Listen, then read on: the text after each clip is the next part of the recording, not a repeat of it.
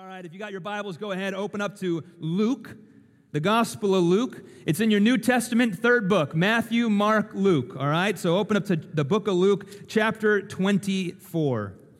If you guys have been around this church for any length of time, you know one thing about me is that I love cinema. All right, those of you know me well know that I love cinema. My wife and I have a joke that I like to tell regularly that when after we got married and we moved into the same home, we had to organize all the different places in our home.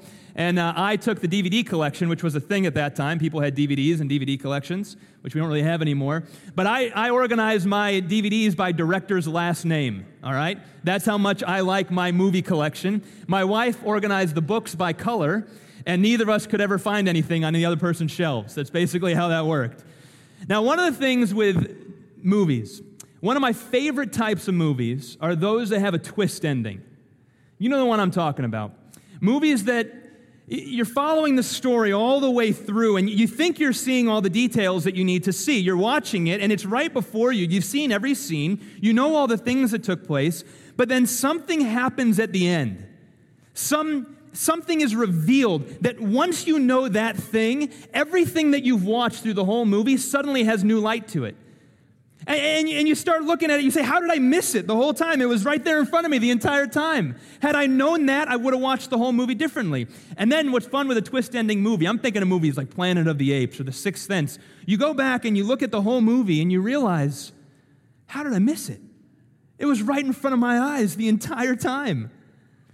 The resurrection, in a sense, is the great twist ending on God's story that he's writing, though it's not quite the ending. However, it's the great twist that once you understand the resurrection, once you understand what the empty tomb is actually all about, you look at all of God's story in the Bible, and all of a sudden everything gets painted in light of the resurrection.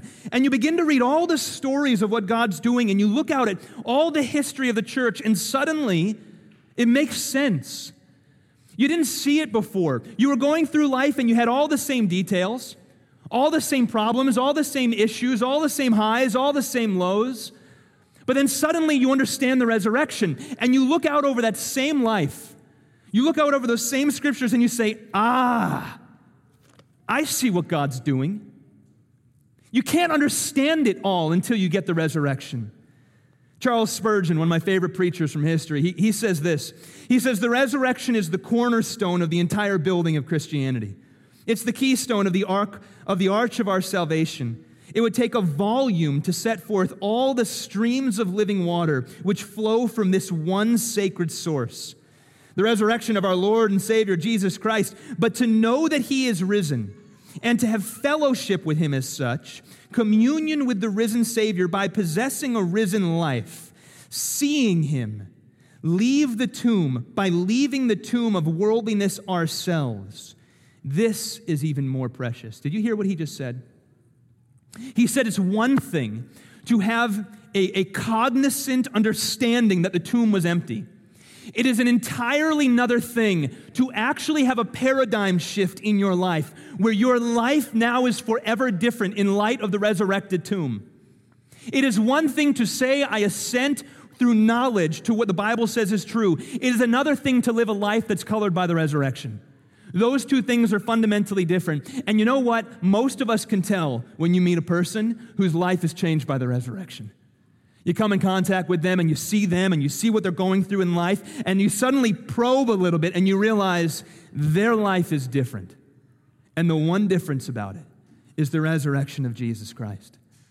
You see, the resurrection declares that dead things don't stay dead, doesn't it?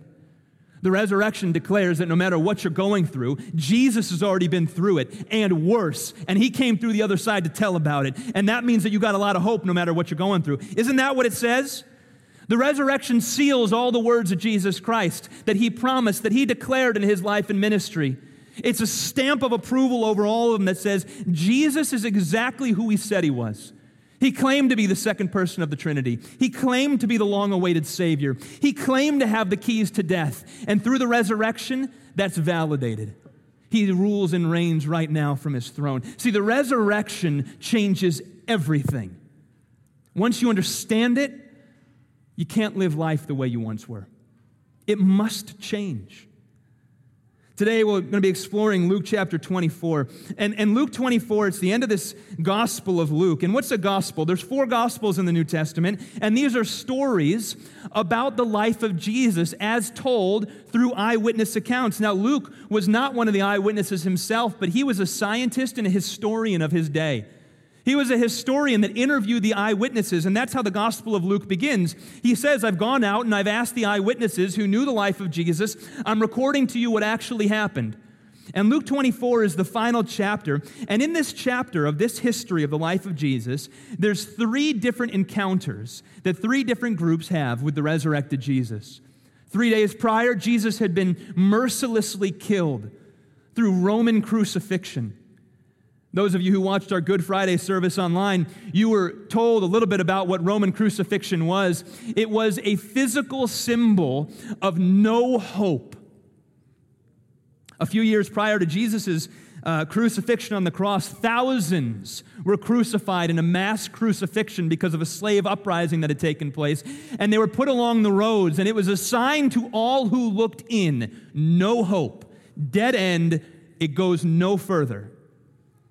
Jesus Christ was put into that place three days prior. And you can imagine the disciples and his followers who were in this place of grief three days later because there was a tradition in Judaism at the time that maybe on the first day after a death, a person could come to life, possibly on the second day. But by the third day, death had fully settled in. That was the belief in Judaism. And so on this third day, these disciples and the followers of Jesus were waking up to the reality that Jesus was dead. The crucifixion had taken its final toll. What I want to do is, I want to look at each of these three groups, and I want to look at their experience of the resurrection, and I want to pull out three paradigm shifts for us today. And what I mean by paradigm shifts is this three ways of understanding the resurrection that must change you as you go through your life. So let's look at these three together. The first paradigm shift is this the resurrection conquers our deepest grief. The resurrection conquers our deepest grief. Now, we learn this from a few women. Now, I want you to understand this as, as we look to this passage. We're going to get into Luke 24, verse 1 here, and we're going to first meet these three women who were close to Jesus. And they're going to the tomb.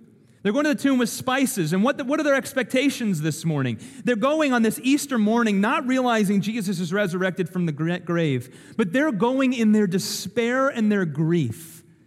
They're going to anoint the body with spices, which would take away the smell of the decaying body. They're going to go there and they're expecting a Roman guard to be outside of the tomb where a large rock was placed. And they're going to ask the Roman guard to move the stone away so they can go into the stench and lay spices around the body. That's how much they loved this man, Jesus, who had been taken from them through crucifixion. They're going to care for a friend. We read this in verses 1 to 9. But on the first day of the week at early dawn, they went to the tomb, taking the spices they had prepared. And they found the stone rolled away from the tomb. Now, that must have been a startling sight. The guards had been put there to make sure that no one got in by sentence of death. Suddenly, the, the, the, stone is rolled away. But when they went in, they did not find the body of the Lord Jesus.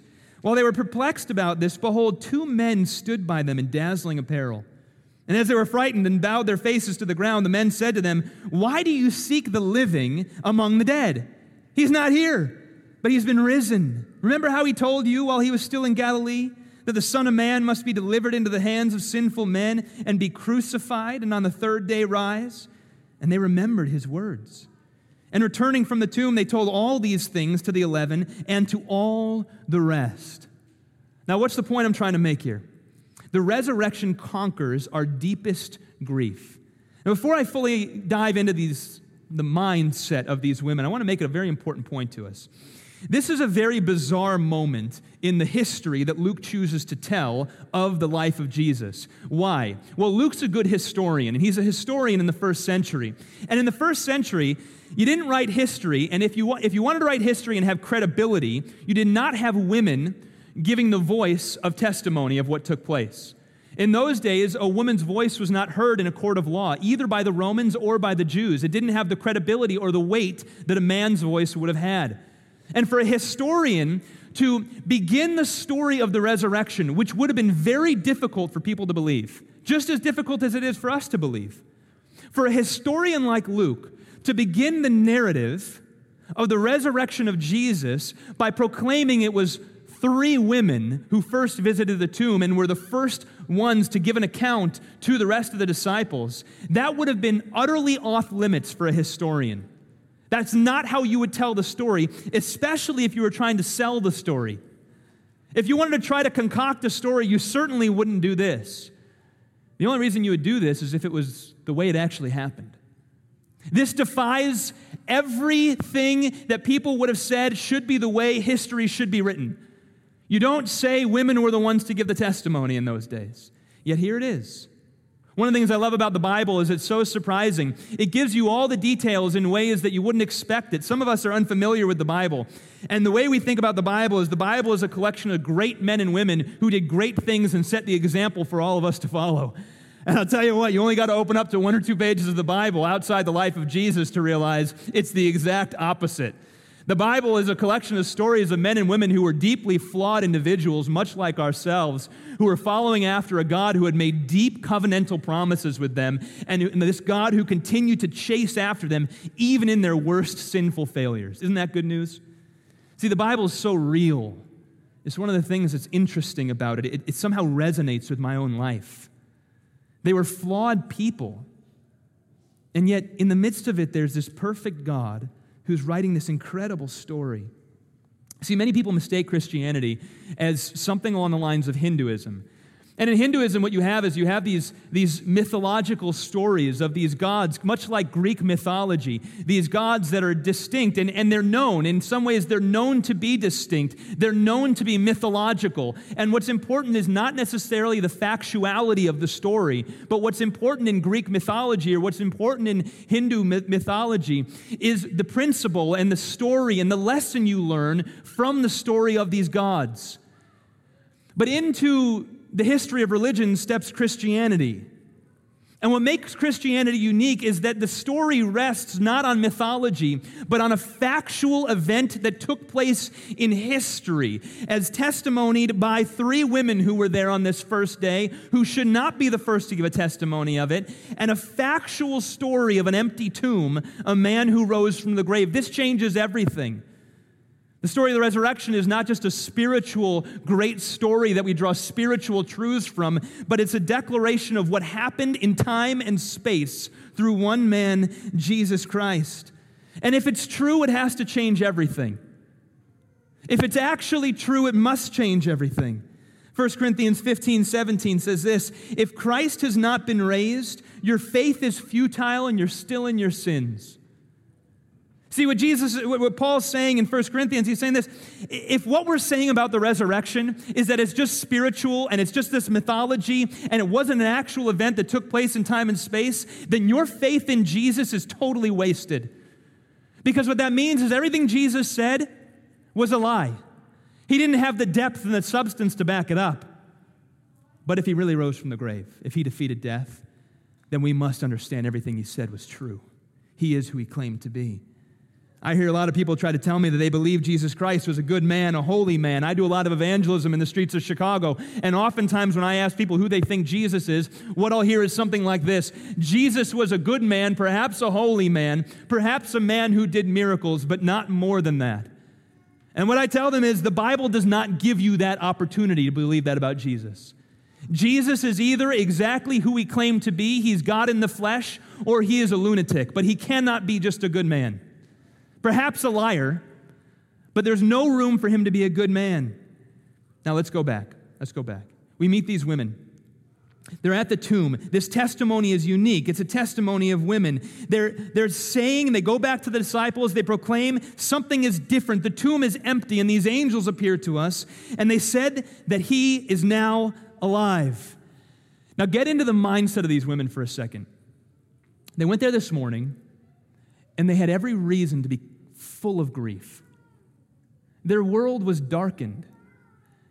They, they had seen the crucifixion. They're, they're, the one who they hoped for to be alive was dead. The one who they hoped would be a savior, they were going to mourn his death. I got a question for you. Do you think their life was ever the same after this morning?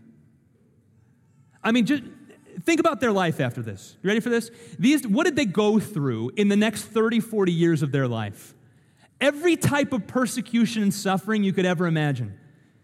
They, they would watch their best friends killed and crucified. Some of them crucified upside down. They were thrown off buildings. They were killed for fun. They had their properties stolen from them.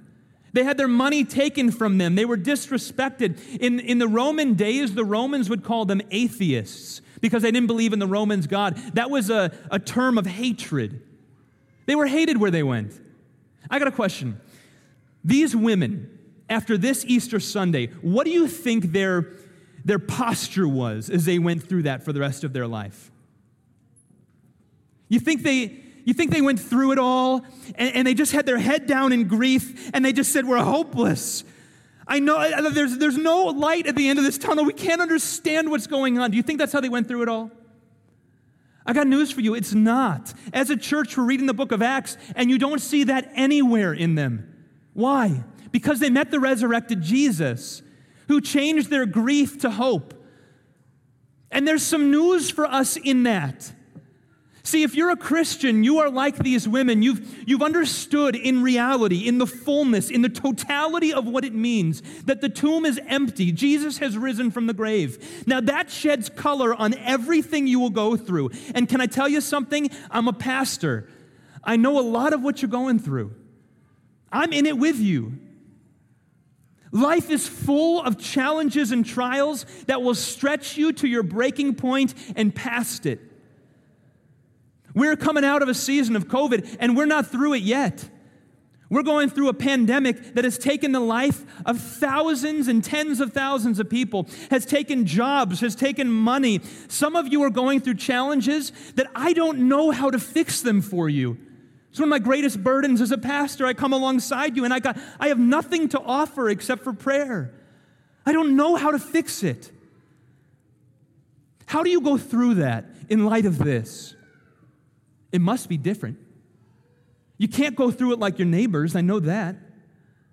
See, if the tomb's empty, that means Jesus has been through all of it and much worse. And he's risen from the grave and he's sealed your own resurrection. And it means he has a purpose for you in your life. And what that means is that when you have grief, when you go through a season when you don't understand it, it's painted differently because of the resurrection. And people must see that about you.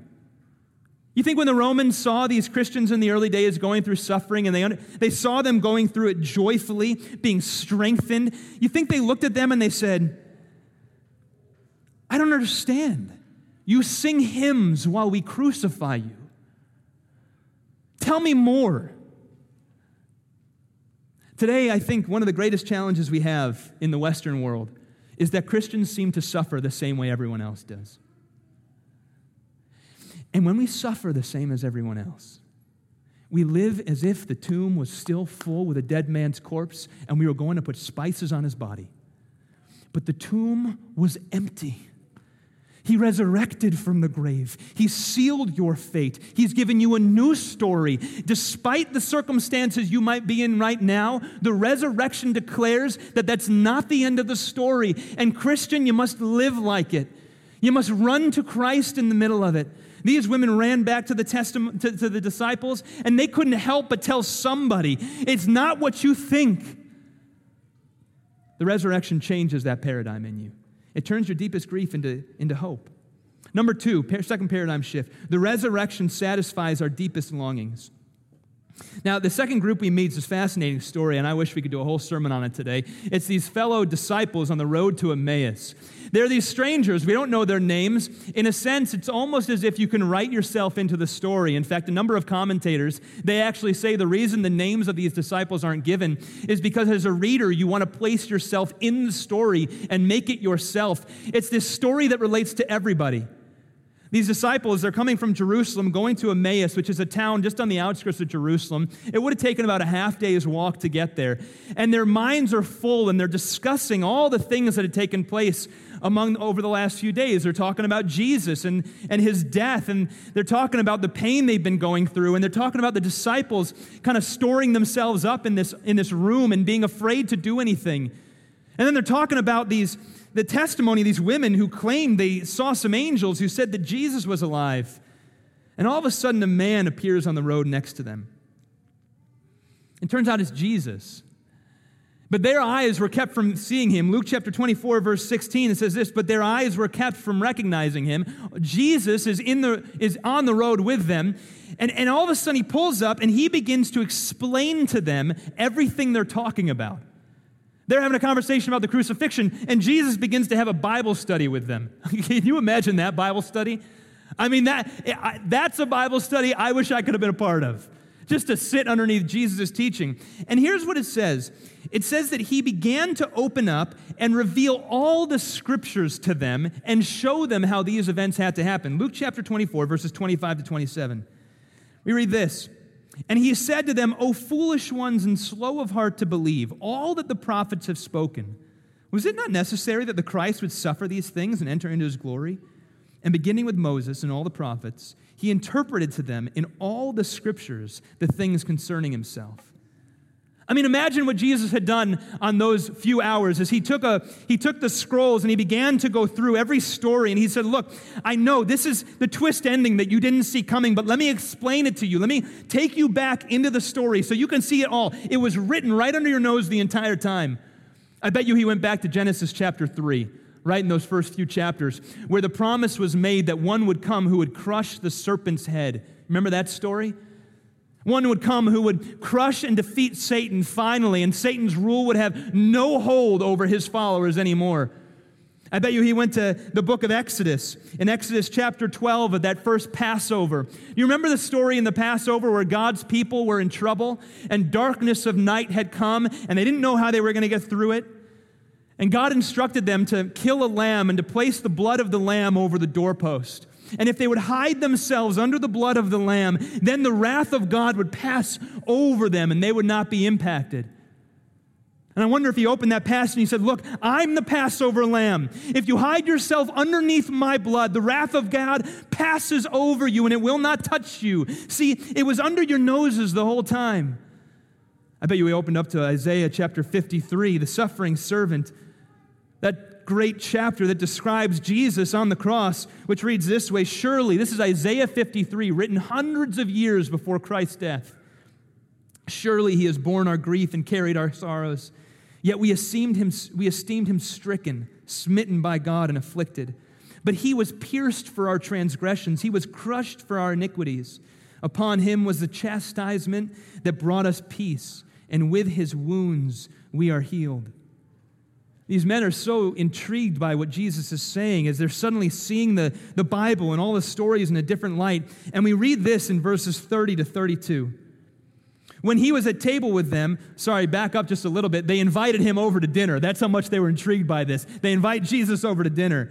And verse 30, when he was at table with them, he took the bread and blessed it and broke it and gave it to them. It's reminiscent of the upper room when Jesus established the Lord's Supper and broke bread, suddenly they're looking at Jesus, whom they didn't recognize, breaking the bread again, and it's like their eyes are opened. And their eyes were opened, and they recognized him. And he, Jesus, vanished from their sight. They said to each other, Did not our hearts burn within us while he talked to us on the road, while he opened to us the scriptures? I love that language. Here's these two strangers, these disciples who we don't know who they are. They were with Jesus all day, understanding this twist ending, explaining the fullness of the Bible to them. And all the while, what we're told about their condition in their heart is that their hearts were burning. And it wasn't until they met and understood that it was Jesus in their presence that fully that burning sensation in their heart was met by the thing that could satisfy it. There was this burning like there's more. Jesus was explaining it. There's more. There's more. There's more. And then they finally realize Jesus is in their presence. And it's like their hearts burst of flame. And they're fully satisfied as they realize what their hearts had most been longing for was the man they were walking with. I love that language. Our hearts burned inside of us. I believe inside of everyone's heart here today, there's a burning that takes place. Everyone's heart burns for something. And I think we see that in our society. We see society all around us with hearts burning for something more. This is why we fight for justice. This is why when we see something wrong, most people will step in and try to do something about it. Our hearts burn for something more beyond the reality of what we see in front of our eyes. We see something wrong and we say, there's something transcendent that says that this is not right the way it is. And so we step into it, and you only have to open your eyes to the world around us to know that it's not just Christians whose hearts burn for something more, but everyone who's been made in the image of God has hearts that's burning for something. It's written on our society. On every news story you read, there's burning hearts crying out for more. And the great error of humanity is that though they sense some need for the transcendent inside of them, they settle for the earthly to satisfy the burning inside their hearts. And they say, if we could just pass some law, then, then that burning in my heart will be met. If I can just get that job, then the burning in my heart will be fully satisfied. If I can just meet that one, if I can get married, then, then that burning will be satisfied. If we can just see society change the way it's organized and start speaking this way to each other, then that satisfaction in my heart will be met and my soul won't burn anymore. But how many times do we know the story? You get what you ask for. It comes, the law is finally passed. It comes, you finally meet that person. It comes, you get the job you longed for, you get the raise you were looking for, and then what happens? Are you satisfied? No, the burning's still there. Why? Because everybody has been made with a burning in their heart for the transcendent, and no thing on this earth can satisfy that. It is only Jesus that satisfies the burning in the human heart. Nothing else will do. I love C.S. Lewis's words on this, so brilliant. He says this If we find ourselves with a desire that nothing in this world can satisfy, the most probable explanation is that we were made for another world. He's absolutely right. I want to appeal to you right now. We are living in a day where we are watching hearts burning for something more. And, Christian, I need you to hear me with clarity this Easter Sunday. The more that people long for is the person of Jesus Christ and the reality of the empty tomb. That is it. Because once you know that, everything else gets colored in light of it. Everything changes. Everything finds its place underneath that shadow of that resurrection because Jesus' declaration of the empty tomb says that this life is not the only thing we live for, but that the resurrection declares that there is somewhere we're headed. And it's your story and it's my story. Our hearts burn for more. Is, have you experienced that paradigm shift in your life? Paradigm shift number three. Finally, the resurrection seals our redemption. The resurrection seals our redemption. The final people, and interestingly enough, to meet Jesus are the disciples. He finally appears to them after meeting with the women, after meeting to these strangers on the road to Emmaus. And we read this in verses 36 to 43. As they were talking about these things, the disciples, they're in the upper room discussing all the things that have happened. As they're talking about these things, Jesus himself stood among them and said to them, Peace to you. Just pause there. You know, it's the details of the Bible that have the way of changing everything about you. Jesus appears to the disciples, and the first thing he says to them is peace.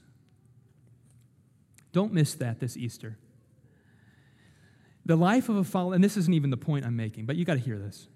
The life of a follower of Christ is one of waking up every day and looking at the challenges that are before you and the sorrow that could paint your life and then declaring, Jesus, I live for you, and it's your glory I'm after today. And hearing the precious words of Christ speaking to your life, peace to you. Do you know that peace this morning? Because, I'm pretty sure that's the first things he said to the disciples after the resurrection. And some of us have so much pain and so much stress and so much anxiety welling up inside of us, wondering what tomorrow is going to happen. And we're like the disciples up in the room, and we just need to recognize that when Jesus comes to us, the first thing he says to us is this Peace to you. I want you to have that this morning. He goes on, but they were startled and frightened and thought they saw a spirit. He said to them, Why are you troubled? Why do, you doubt? Why do doubts arise in your hearts? And listen to what he does. See my hands and my feet? He rolls up his sleeves. He takes off his sandals. He says, Look, look at my hands and my feet. What's he doing in that moment? He's showing them the scars of the crucifixion. He says, Look at this. See it? Don't miss it. This is a physical body I got right here. This is me. This is not a spirit. I've risen from the grave. I was crucified. I got the scars to show it. Now look at it. He says, For a spirit does not have flesh and bones as you see I have. And when he had said this, he showed them his hands and his feet. And while they still disbelieved for joy, this is a fascinating sentence. It doesn't actually make sense in the English, but I think it perfectly captures what was going on in their mind. While they still disbelieved for joy and were marveling, he said to them, Have you anything here to eat? They gave him a piece of broiled fish and he took it and ate it before them. Another one of those fascinating little details that most historians would not have included, except for the fact that it's what's happened. That's the story. Why include the detail of eating a broiled fish? Because that's what they did. They gave him some fish and he ate it. And he's telling the story of what took place. Why did he roll up his sleeves? Why did he say peace to you? It all fits together. See, the great story of the resurrection is that your sins are fully forgiven in Jesus Christ. And the only way that could possibly take place is if one man went under the wrath of God on your behalf. That's the story of the crucifixion. So many of us have heard the stories of Jesus, and we still don't know what it actually means. We still don't understand what the crucifixion's all about. Many of us think the crucifixion was a martyr's death for a religious belief. Jesus going to the cross for some statements he made and some things he held to be true, but that is not the resurrection. That's not the crucifixion. The crucifixion of Jesus Christ is the declaration that justice and love find their, their interlocking in one man on the cross. See, the story of the Bible is that we are sinful beyond our wildest belief, and that there is a just judge that we will stand before on our judgment day when we depart from this life. And that just judge looks out over the sin and he sees the thousand upon thousands of ways that the smallest of our sin brought darkness into this world and pain into our lives and others' lives. And he sees the consequences of it. And the Bible says the wages of sin is what, church? Death. The wages of sin is death, separation from God. And we've got one of two choices in this life. On our judgment day, when we stand before a holy God, we can stand before a holy God and give a presentation of our sin before Him, and the consequences of that is death and separation from God. Or we can stand before a holy God and allow Jesus to carry our debt on our behalf. That's exactly what the crucifixion is.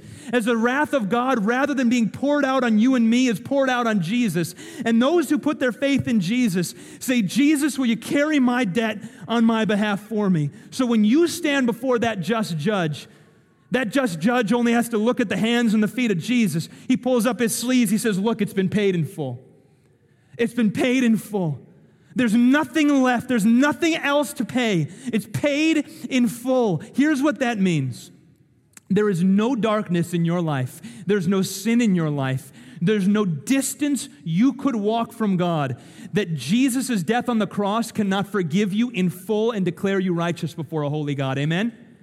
There's no part of your story that is off limits from the love of God being poured into your life. The Bible declares it as grace upon grace, a free gift of God.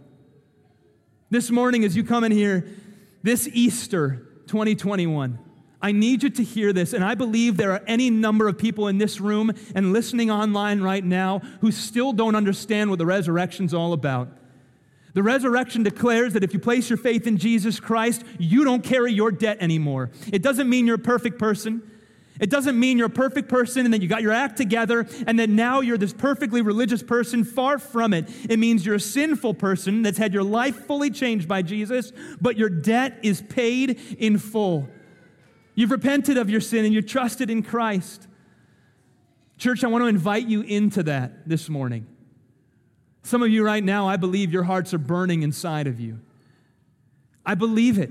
I believe that there's any number of people in here right now and listening that have yet to actually believe in Jesus, that have been going through the motions and the rote mechanics of Christianity their entire life, coming to church Sunday after Sunday, but have never made him Lord. But if he truly defeated death, you have to make him Lord. There's no other option for your life. What can you do? Look at the love of Jesus on the cross and say, I think I'll go my own way? That's the other option. I beg of you this morning, if you have not declared Jesus your Lord, do it this morning. What I'm going to do right now is I'm going to pray for us. I'm going to give you a chance to wrestle with God. And then we're going to have three folks come up and share their story of what Jesus has done. And we're going to celebrate baptism together. So, will you bow your heads with me? And I want to give you a space for those of you that need to either recommit your life to Christ or those of you that need to receive Jesus for the first time. You can pray along with me. Heavenly Father, we come before you and we look at the resurrection. And we confess that so often we come at this thing with the wrong lens. And we think of it as a great event in history of a holy man, and we forget the paradigm shifts that must take place in our life if it's true. We can't live the same anymore. If death is defeated, everything's different. Jesus, I pray for those right now that are listening that are ready to receive Jesus, who are ready to declare that they do not want to live their own life or carry their own debt anymore, that the grief is too hard to carry on their own. I pray that by God's grace you would reach them right now and the prayers would be being prayed in this room that declare, Jesus, I've made you Lord of my life. I'm done with my life of not following you, of trying to go my own way. I want to live for Jesus. I want, I want to be painted in light of the resurrection. I want that hope inside of me. I want the knowledge that He knows me, that He won't let me go. Jesus, I pray for new life in this room. In the name of Jesus, Holy Spirit, have your way with us. And for those that have put their faith in Jesus in the past, I pray, God, for a reminder of the truth of what they proclaim that Jesus is for them and therefore nothing can be against them. I pray this in Jesus' holy name. Amen.